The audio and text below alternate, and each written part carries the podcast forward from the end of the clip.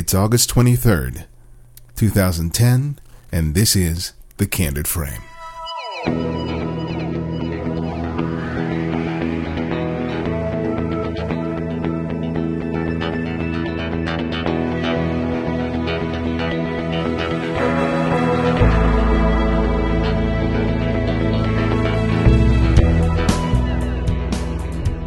Welcome to The Candid Frame. I have received some recent questions about accessing older episodes of the show. For whatever reason, the iTunes Music Store has limited access to only the last six episodes. I believe that this is an issue with the feed which I'm trying to correct. This may involve completely switching the feed. If this happens, I will post a message on the blog as well as make an announcement through Twitter or Facebook. In the, main, in the meantime, you can access all the shows by clicking on the archive link on the right hand side of the blog at thecandidframe.com. Almost every episode is available via manual download there. I'm also considering making a switch in terms of where the blog is hosted, which may be part of the problem I'm having, but I'll let you know if that changes as well. So stay in the loop, and I encourage you to periodically visit the blog over the next two weeks, or simply follow me on Twitter or on Facebook for regular updates. Today's guest is a photographer that no doubt many of you already know. David Hobby, aka The Strobist, is a photographer that has helped popularize the use of small portable speedlights for use in creative and inventive lighting techniques. Embraced both by amateurs and professionals, his popular blog and his approach to lighting has inspired hundreds of thousands of photographers to think of flash as more than just a tool you use when there isn't enough light. As you'll hear in a moment, David is not about tech for tech's sake, but is very much like many of the great guests on this show, a photographer rooted in the belief that a photographer has to have something to say with his images. Technique alone is a hollow thing, but the passion and the vision of the photographer are at the heart of everything. So sit back and enjoy our conversation with David Hobby. David Hobby, welcome to the Candid Frame. Hey, thanks for having me. Let's start with your career as a photojournalist, because though most people know you from, from your blog, The Strobist, you had uh, a lengthy career as a photojournalist. And and my the question that I want to want to start with is how did your work as a, as a photojournalist working for a daily newspaper help influence and develop the way that you see and use light? Oh my gosh, I mean, huge, huge influence. I mean, number one you never know where you're going to be headed when you walk into a paper and you get your assignments in the morning. And typically at that level, we're doing two or three a day. I think at the Sun, we were um, we were around 2.3, 2.4 assignments a day back when I was there, and that may have changed now because they've got such a different number of people in the staff. But but the short answer is you never knew what you were going to do when you were heading out. So um, for me in particular, it meant that I needed to be able to do a lot of my lighting with a fairly small kit and to be versatile with that. Um, and and the, the Sun and before it, Patuxent Publishing, which was a very photo conscious chain of weekly papers at the time, it, it absolutely was an influence. I mean, it was they were the influence on everything that I did. It's interesting that the last couple of years, people have been really big on the capabilities of these small speed lights but I remember when this capability was first introduced that there was a lot of judgment made because of the comparison to strobe that these speed lights are not as powerful. They don't offer as fast a recycling time. They, they, they don't provide as much control. But you and a lot of other photographers have demonstrated that despite those limitations, that you can do an amazing uh, amount with it. Tell us about you know some of the challenges that you had as a photojournalist, maybe on uh, on an assignment where you felt like having those particular tools were a bigger asset than having, you know, a full studio pack, for example? Well, you know, to go back to your first point, I think that that you know I really don't see any difference between, for instance, monoblocks and speedlights. And in fact, I think of my speedlights as little mini monoblocks that you can just dial the power up and down in, and they have a built-in slave, and they got a sync jack if you know if they're decent speedlights and I approach them exactly the same way. The only difference between them, and there is no difference in quality of light or or such. The only difference is quantitative, which is to say you can do anything you can do with big lights with the small lights, but your your sphere of operations just becomes smaller. So I can easily overpower Sun with a couple of SB800s, but I've got to be in very close and not going through modifiers to do that. So really, what the trade-off is for me is you get a you get a limitation that you have to endure with speed lights, but in exchange for that, you get extreme portability. Uh, and my typical my typical kit would be I'd have two cameras because if you've got one camera and a breaks, you're not a photographer anymore. Um, so I have camera over right shoulder and left shoulder, one with a long zoom, one with a telephoto zoom, and they both kind of come into the portrait range. Like for instance, a 24 to 70 on one body and a 70 to 200 on the other. So even if you lost a camera and a lens, you could still do portraits and then go wider from that, or portraits and then go longer from that. And then in my uh, over my shoulders, I have a a, um, a light stand, a compact light stand on a strap, and with a with a swivel head adapter on the top, maybe in an umbrella um, bungeed around it, and then so that over each shoulder, and then in my um, in my waist pack, I'd have a couple of flashes and a couple of pocket wizards and that's a very mobile setup. And that was what I tended to walk into every assignment that I would have some measure of control over. And uh and that gave me the ability to to be mo- to be completely mobile. I mean I can walk 5 miles with that. And and that's kind of cool because if you think about it you're carrying around a three light studio because you're always going to have your ambient light and that's your first light that you're working with uh and then your two other lights that you can add to. So the fact that you could literally walk five miles and have a three light studio with you that that to me really clicked and it made so much more sense than using than using the big lights because they would just stay in my trunk you know and, and I would walk in and say well I can get the light I can come back and get the lights later if I need them and then you never do because you're in a hurry or you're lazy or or whatever. So it's kind of a dance dance with the one you're with kind of a um a line of thought and and that just it, it tended to work out really well for me. And I think that sensibility helps you to be aware of the light that's in the scene even before you pull out a flash because you, if you don't have these big powerful flashes where you can overwhelm the existing light you're sort of forced forced to have to consider and sort of balance out what you're doing with flash with with the ambient light with, that already exists naturally in the scene. Oh completely completely. And i think it's a good ethic that it forces you to take the natural light into account because that's what's real and that's what's there. And I certainly evolved um, when I was a young photojournalist. When, when I would when I would light something, that's light with a capital L. It really would be. I would bring be bringing out the big lights, and and you're overpowering the daylight, and you're starting from black and building that up, or or whatever, and and you're completely fabricating light at that point. So it's a completely altered reality that doesn't even take the real reality into account.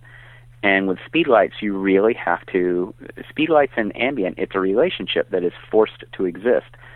And I think, I think in the beginning, you're more likely to try to overpower the ambient and just kind of do your own thing with the lights. But as you progress with it, you realize that that dance between ambience and speedlights is a really interesting place. That place where they mix and and this looks really cool. Except for I just want to I want to modify it in this way or or this ambient looks really neat, but I just want to bring it under control, and then I'll fix what I've dropped down too far with the flashes, or, or just lots of different ways to approach it. But yeah, it's it's it's definitely a dance, and it to me that's the interesting place. It's the margins that's really interesting.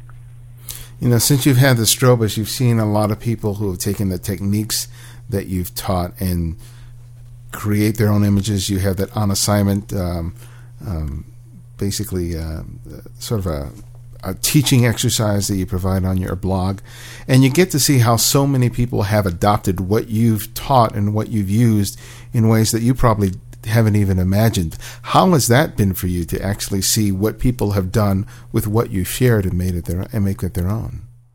But that's easily been the most gratifying part of running the site. Um, well, I don't know. I, I've really enjoyed the travel and getting to meet people uh, in, in different parts of the world too. But but to see what someone who has a lot of creativity can do when you give them some basic knowledge and basic tools, it really can just be mind blowing. Um, certainly, from my perspective, I have always been limited on the creative side. I'm, I, I've got an engineering background. Um, I, I can look at a scene and figure out pretty much how it was lit almost without without breaking a sweat.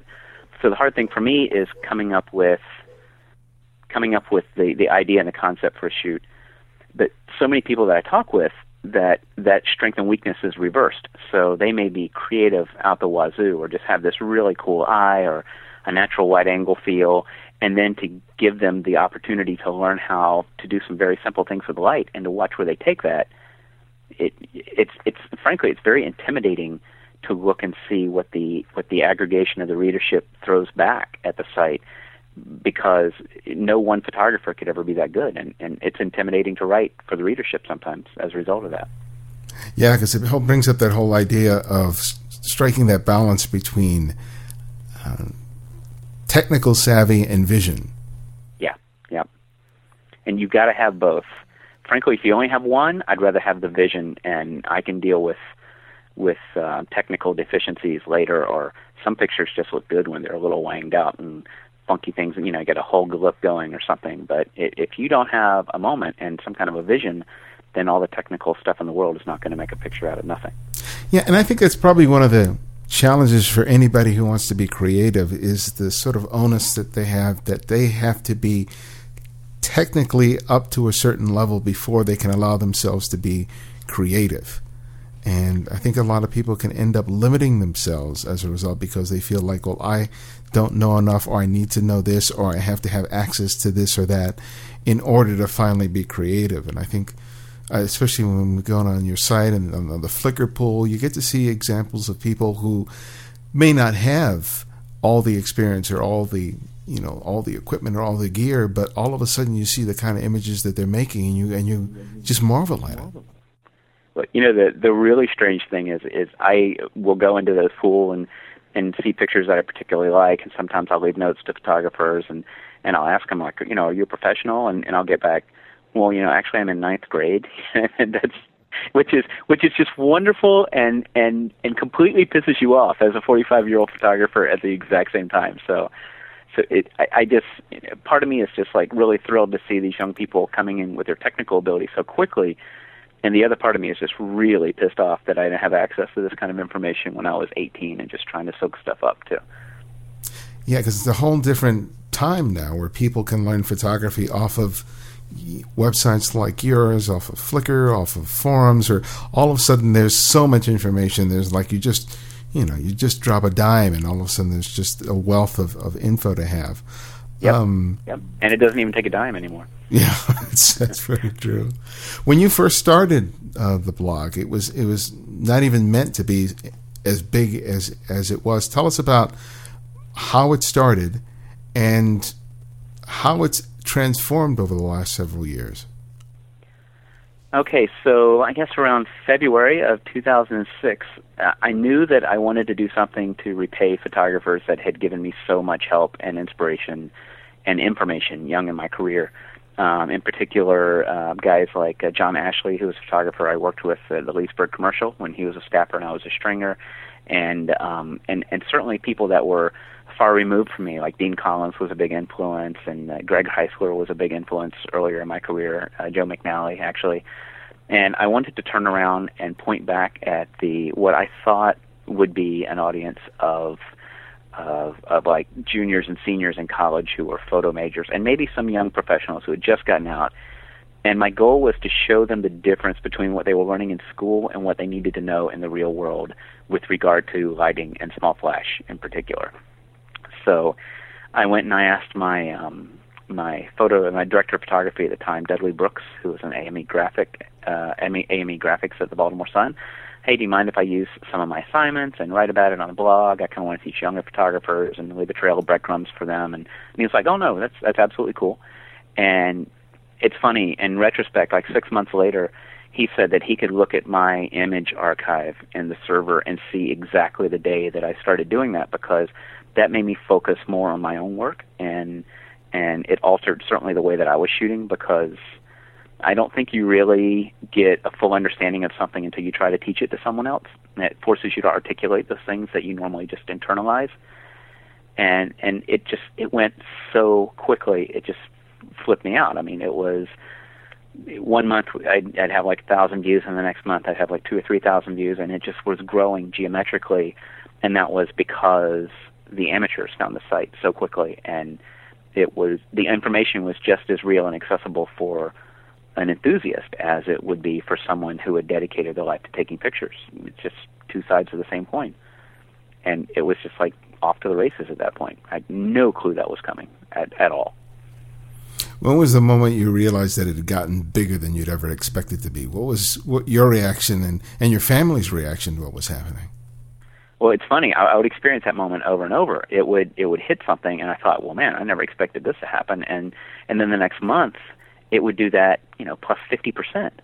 So it was it was a little creepy, but at the same time, I started thinking, you know, I'd spent the last three four years of my career so worried that there were so many talented amateurs with cameras, and it was forcing down the value of photography in a lot of ways, and and uh, the new information flows were were hurting the newspaper obviously and and when I backed up and looked at it and looked at that that pool of just many hundreds of thousands of really talented knowledge thirsty amateurs and and realized oh well you know that could be a market too I started thinking about it completely differently. And and, and it was at that point I think that I started to think you know this this can actually become like an income stream or a business that could allow me to to do the type of photography that I want to do as opposed to working for someone else all the time and coming in and getting my three assignments a day. So it, it was scary and liberating that, that process of growth at the same time, I think. I, I often talk to people about making such transitions. Uh, for a large part, it's about people who have, you know, normal everyday jobs who want to make the leap into being professional photographers, either fine art photographers or, or, whatever that is.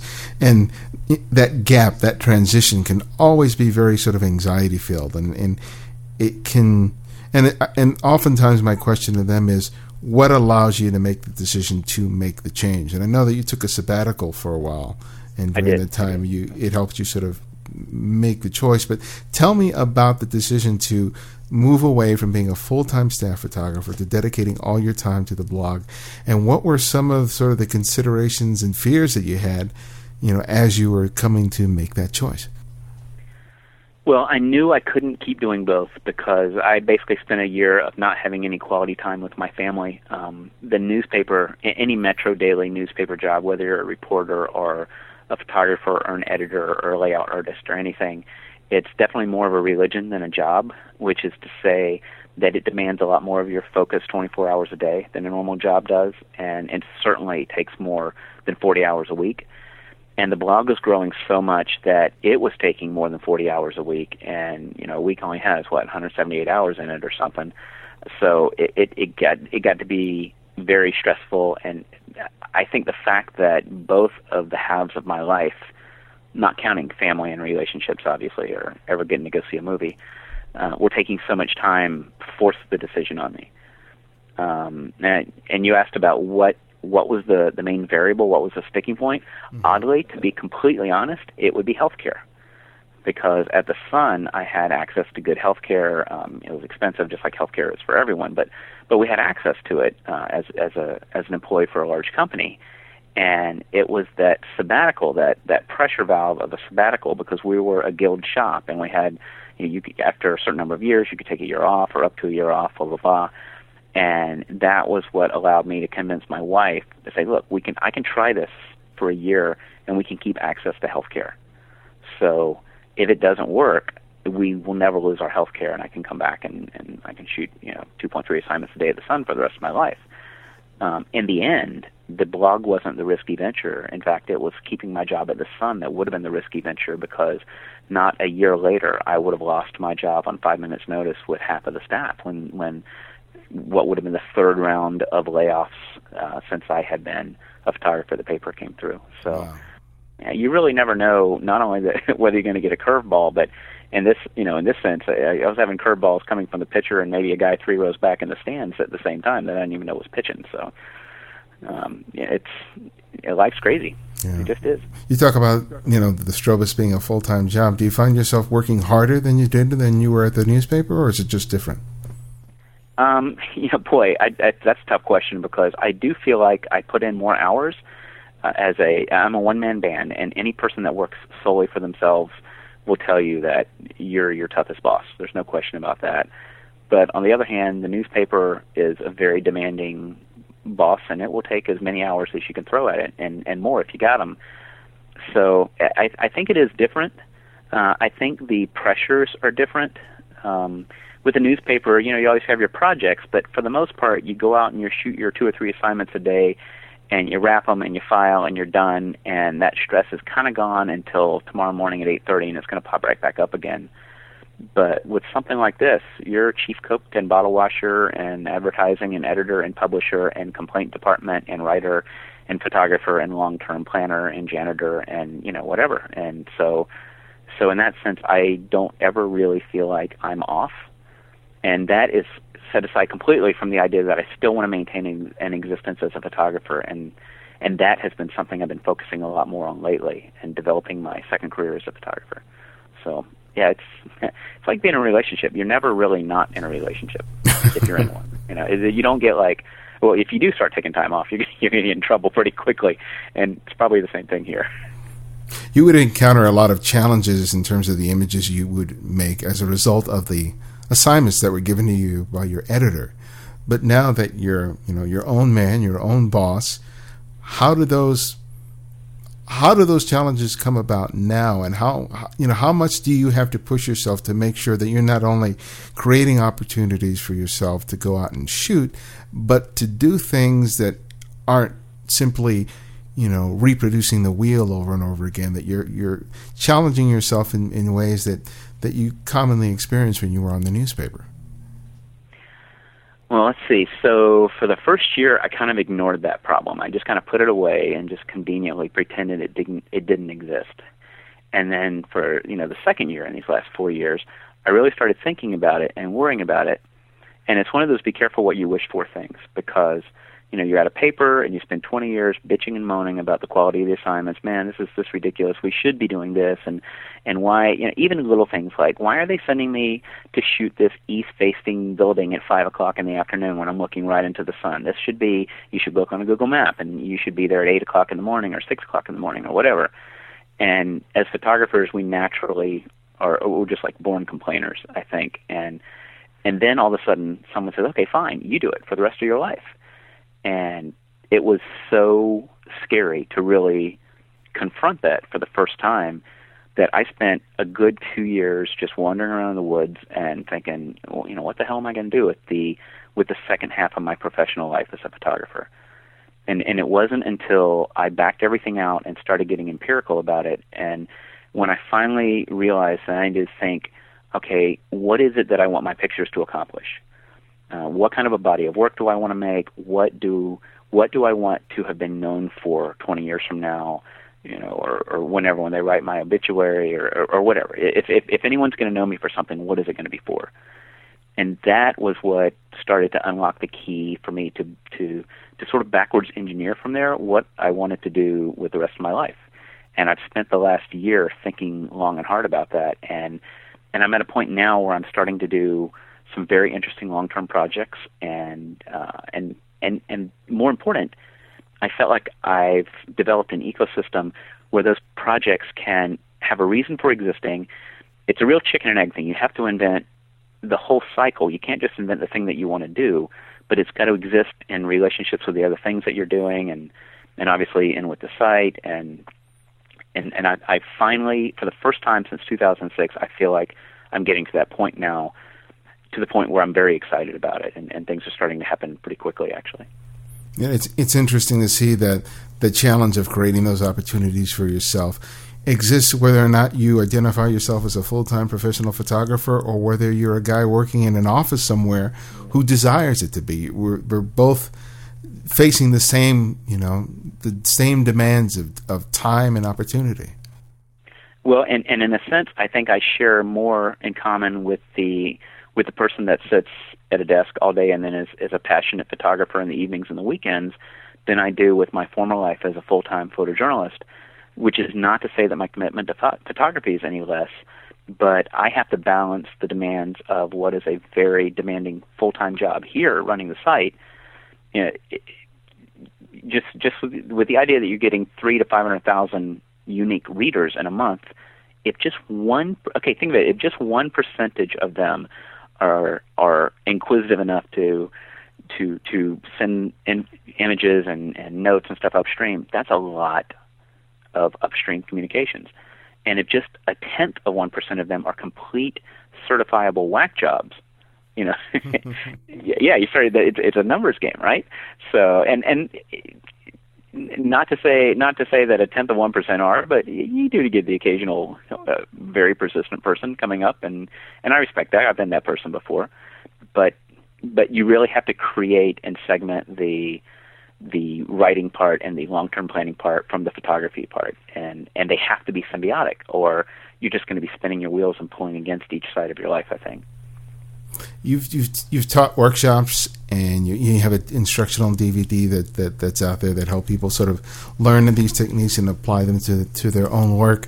But what has what are some of the things that have really benefited you from from teaching, particularly not not so much just the content that you've provided on the Strobist, but those opportunities that you've had to actually meet people in person and work with them in the flesh. What what have those opportunities provided you in terms of what you've learned in photography and how it may have changed the way you approach your own technique?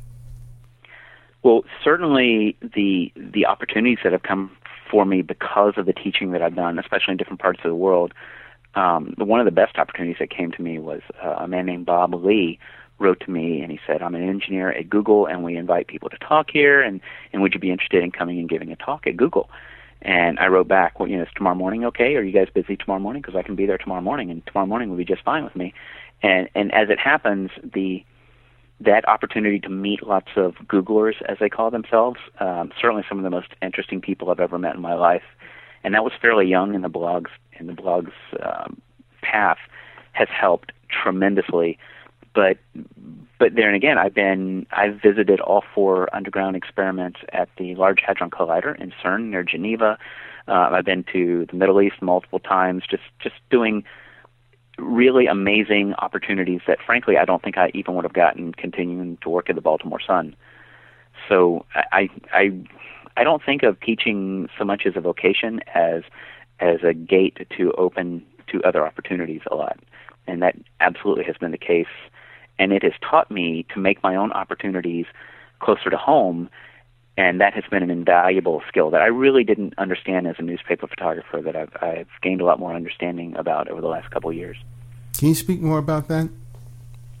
Well, uh, I have come, and this is kind of weird because it starts to get into that whole um, mindset of what is a professional photographer and what is an amateur, and and what is um, what is predatory models towards photographers, and there's certainly a lot of them out there.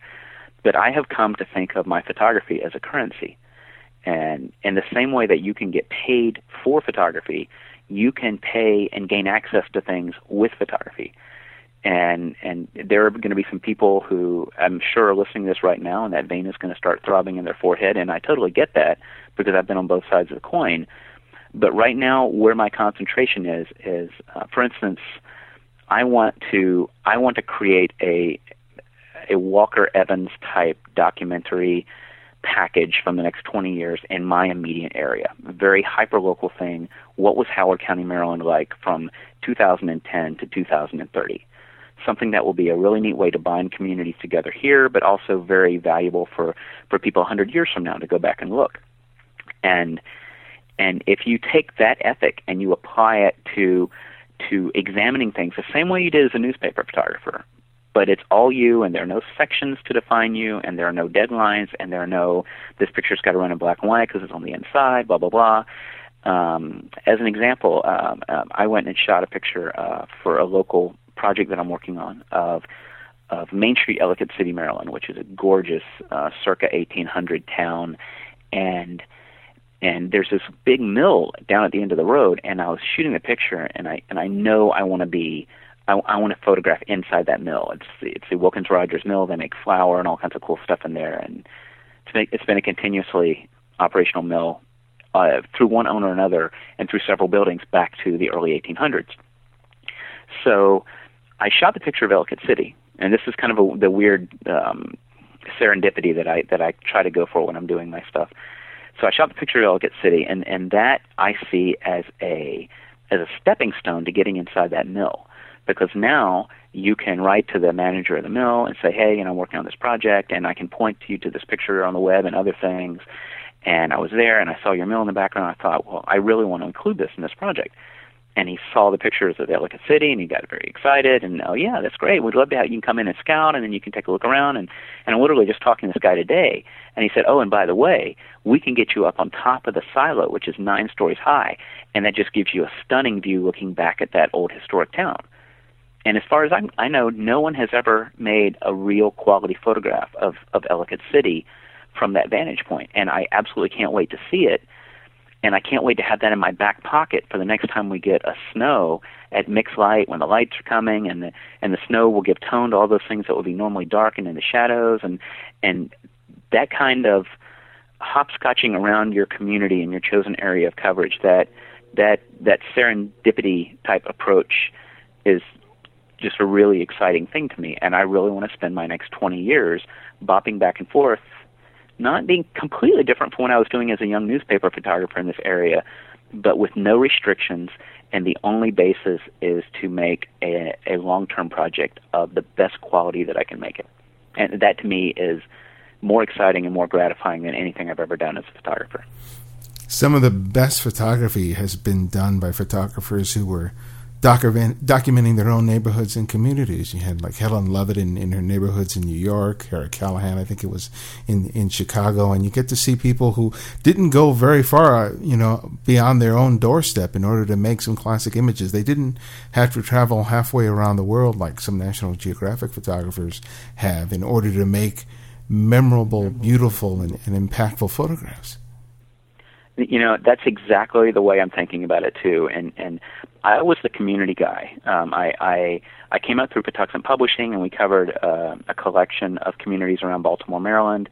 And then I went to the Baltimore Sun, and I specifically wanted to remain and be that community guy, the Howard County guy. And um, and after 20 years of that, I started thinking, man, wouldn't it be great? I'd love to go to Iceland and shoot the geothermal stuff, and I'd love to go to this country and do this. I'd love to go to this country and do this. And and I had the the opportunity to do some of that, and it was very exciting and very gratifying, but also very very piecemeal and very it didn't feel cohesive to me. And after a few years of doing that, really wonderful stuff, meeting great people, making some interesting pictures, I really started embracing the idea of turning around and pointing back inwards geographically and doing the thing that I had done for 20 years without any of the restrictions that had been applied to me for 20 years. Um, and those restrictions could be time of day, length of project, whether it runs in color, black and white, how many pictures run, um, how long do I have to do this, uh, anything. In, in fact, the newspapers I worked for didn't have a lot of budget, but I'm at the point now where if I need to spend, if, if a picture is important to me, and I need to spend a thousand dollars out of pocket to make that picture happen, not only am I willing to do that, but with the economic models that I've been working on, I'm confident that that picture will return that money several times over in the long run. So, so developing that business ecosystem model is is is just as critical as finding your compass point because one really can't work without the other. You've got to be sustainable and you've got to have the vision of what you want to do long term, or it's not going to happen. Well, the Strobist you know, the blog has created an audience of professional photographers and, and, and enthusiasts, but as you go out there with this second career as a photographer, what role is that playing in terms of you being able to access or communicate with clients who are actually paying for your images? Is the Strobist and the community you've created as a result of that helping you in any respect, or, or no? Well, certainly it's helping financially because the blog it, it definitely is producing um, like an income at this point.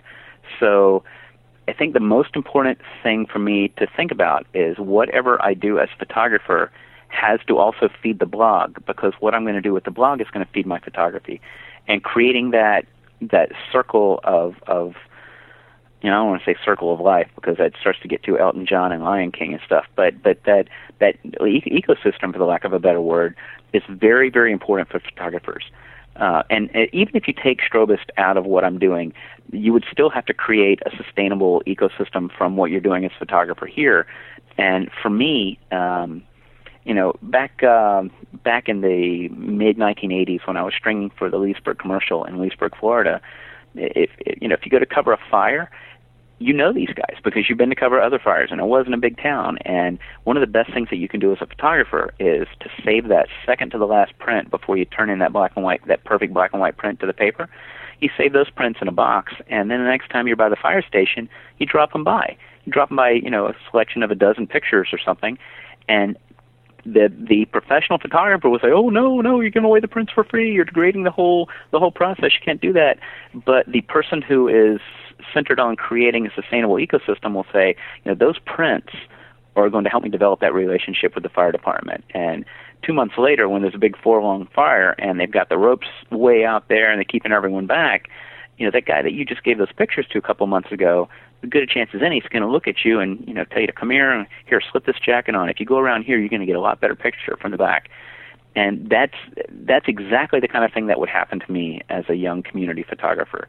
And I want to build that same that same intertwined sort of relationship with the community with this project that I'm working on. So you better believe that if I go and shoot a restaurant review in this little dive ethnic place with awesome food that charges almost no money, one of the things that they're going to get from me a week later is a thank you and a big 16 by 20 print, and it'll have my name and the name of the website on the bottom of it. And there's probably a 90% chance that a month from now, that 16 by 20 print is going to be up there on the wall and it's going to be framed. And every day, dozens of people are going to find about, out about what I'm doing and where my website is just by going by that and looking at it. And and those are the the types of roots that I'm trying to put out down and laterally into the community and and I really firmly believe that that thinking of yourself as a member of a community and a photographer, and not getting too like well, I'm the artiste and I'm I'm shooting you and I'm in total control about it, gives you opportunities that you would not get otherwise. You you remind me of a conversation I had early in this week where I was talking to a photographer who uh, was really big into into film, and we talked about the idea that at one at one point because you were, you were shooting with film, the print had to be part of that final process. So the final experience of the photograph wasn't complete until you had the print. And right. now with digital, it doesn't have to end there. You can stop at the screen, and for, for for many people, that's where it stops. But I'm wondering for you whether the print is still part of your process as as a photographer, or is most of what you're doing now still you know, dedicated to what's happening on that screen? Well, yes and no. It kind of depends on who I'm shooting for and what I'm shooting for. Uh, for instance, with the local documentary stuff that I'm working on, prints are going to be a part of that just from day one because those are going to go out as the you know i'm coming in and photographing you and your place of work or you and your really interesting thing you're giving up your time to help that picture happen it's a collaborative process and you're also giving me a measure of trust and and you're creating opportunities for me. So the first thing that I want to do is to show you that I appreciate that, and the best way that I can do that these days is to take that to take that 12 meg file and just send it right over the uh, the web to Costco, which makes surprisingly good um, permanent inkjet pictures for I think they're 6.99 for a 16 by 20 and 10 bucks for a 20 by 30 you literally can get the 16 by 20 print for about what it costs to buy the nice thank you card at Borders.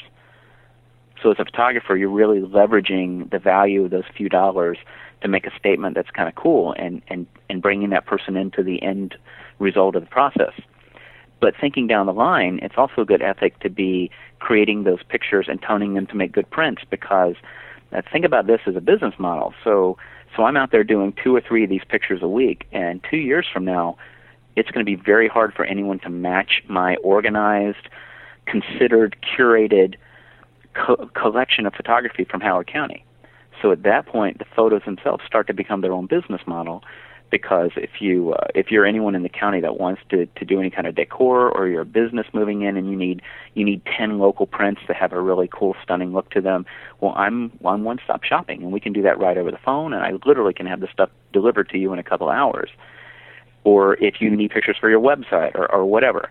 So on these individual assignments, I'm not thinking of them as commercial assignments, but in the aggregate, they start to build a body of work that has significant commercial value in this area and create significant barriers to competition in this area, and also put me on on a level that that might not be matched by other freelance photographers who are only showing what other people are paying them to shoot. So, so I really believe that that by spending some time thinking about the system in advance you can start to create the same advantages for you as as are the disadvantages that are created for people who don't think about those processes and the interrelationships and the ecosystem before. And, and, and that's probably the biggest change that's come across me in the last three or four years.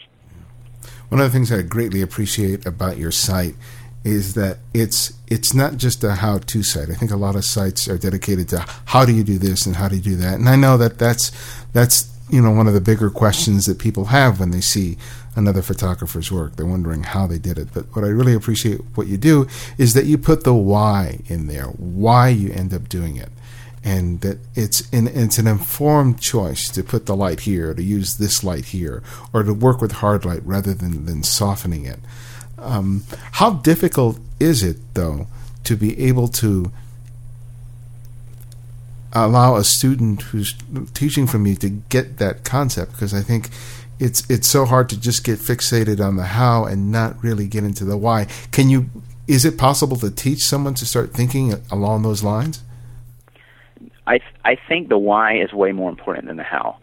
Uh, and and and strictly from a self-preservation point of view, if it was only about the how, I certainly would have run out of things to write about six months into it because this is not rocket science. It's it's a fairly constrained collection of physical laws that we work under, and the how I can hit you with a long day of hard fire hose instruction, and you can walk away with ninety percent of the how at the end of a long day, and it's just whether or not you're going to remember it. But the why is really a never-ending discussion.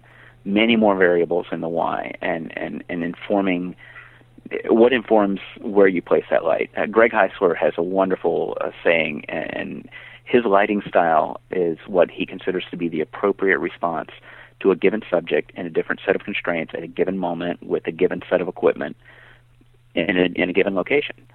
So it's that response that is really interesting, and getting there is way more than just the technicals of lighting. It's it's a conversation, and that conversation is what I try to echo on the site because I think that for photographers who are interested in lighting, that conversation really never ends, um, which is way more appealing to me as, as, as a long-term blogger, obviously, uh, than is the well. Here are the seven rules. Okay, thank you. Go forth and make pictures. Bye. See ya. thank you. This this blog has been sponsored by Budweiser. Uh, let's see. It cannot be reproduced in any form without the written consent of Major League Baseball. Blah blah blah. Goodbye. Um, so you, you really have to create a conversation that is it, it I want to be a Lapin Agile for lighting photographers, and that being a reference to the bar in the early 1900s where all the painters used to hang out in Paris, a, a place to to trade ideas and to get inspired. Well, the last question I always ask is I ask a, a photographer to re- recommend another photographer who uh, they believe our listeners uh, can should explore and discover. Um, and it can be anyone who you've long admired or someone you've recently discovered. So, who would that person be and why? Well, the first person I would have recommended is uh, Dan Winters, but you've already talked to him, and, and I thought it was a great interview. Obviously, anytime Dan Winters is going to be talking, I'm going to be listening. Um, not knowing everyone that you've hit, um, I would send you point you to two other people who I think are particularly interesting over the long term, and and one particularly recently uh, Gregory Heisler, big big compass point of mine. Um, and have you guys have you guys talked yet? No, not yet. Oh, I I would I would absolutely love to hear this conversation with him. Um, he's a been there, done that kind of guy. Just wonderful, fresh vision, wonderful sense of humor. Um, lives his life in a bow tie, which has got to count for something.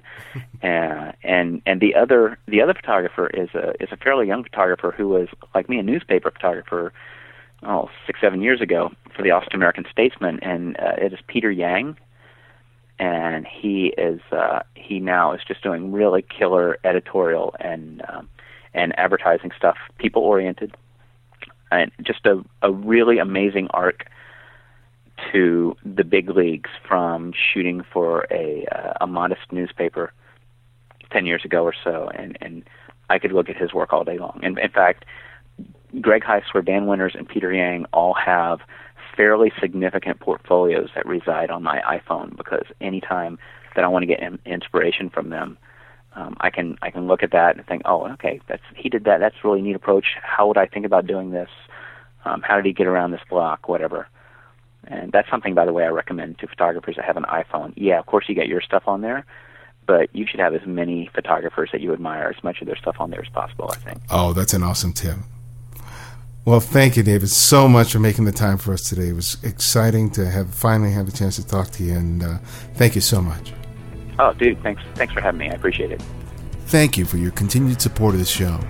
If you have any comments or suggestions, please leave a message for me at thecandidframe at gmail.com or post a message on the blog at thecandidframe.com. You can also follow me on Twitter, Facebook, or on Flickr. Links to each can be found on the blog.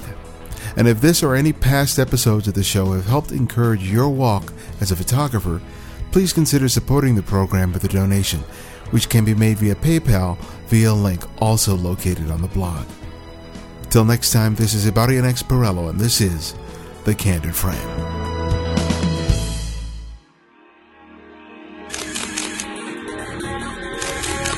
Check out this show and more great photography podcasts at photocastnetwork.com.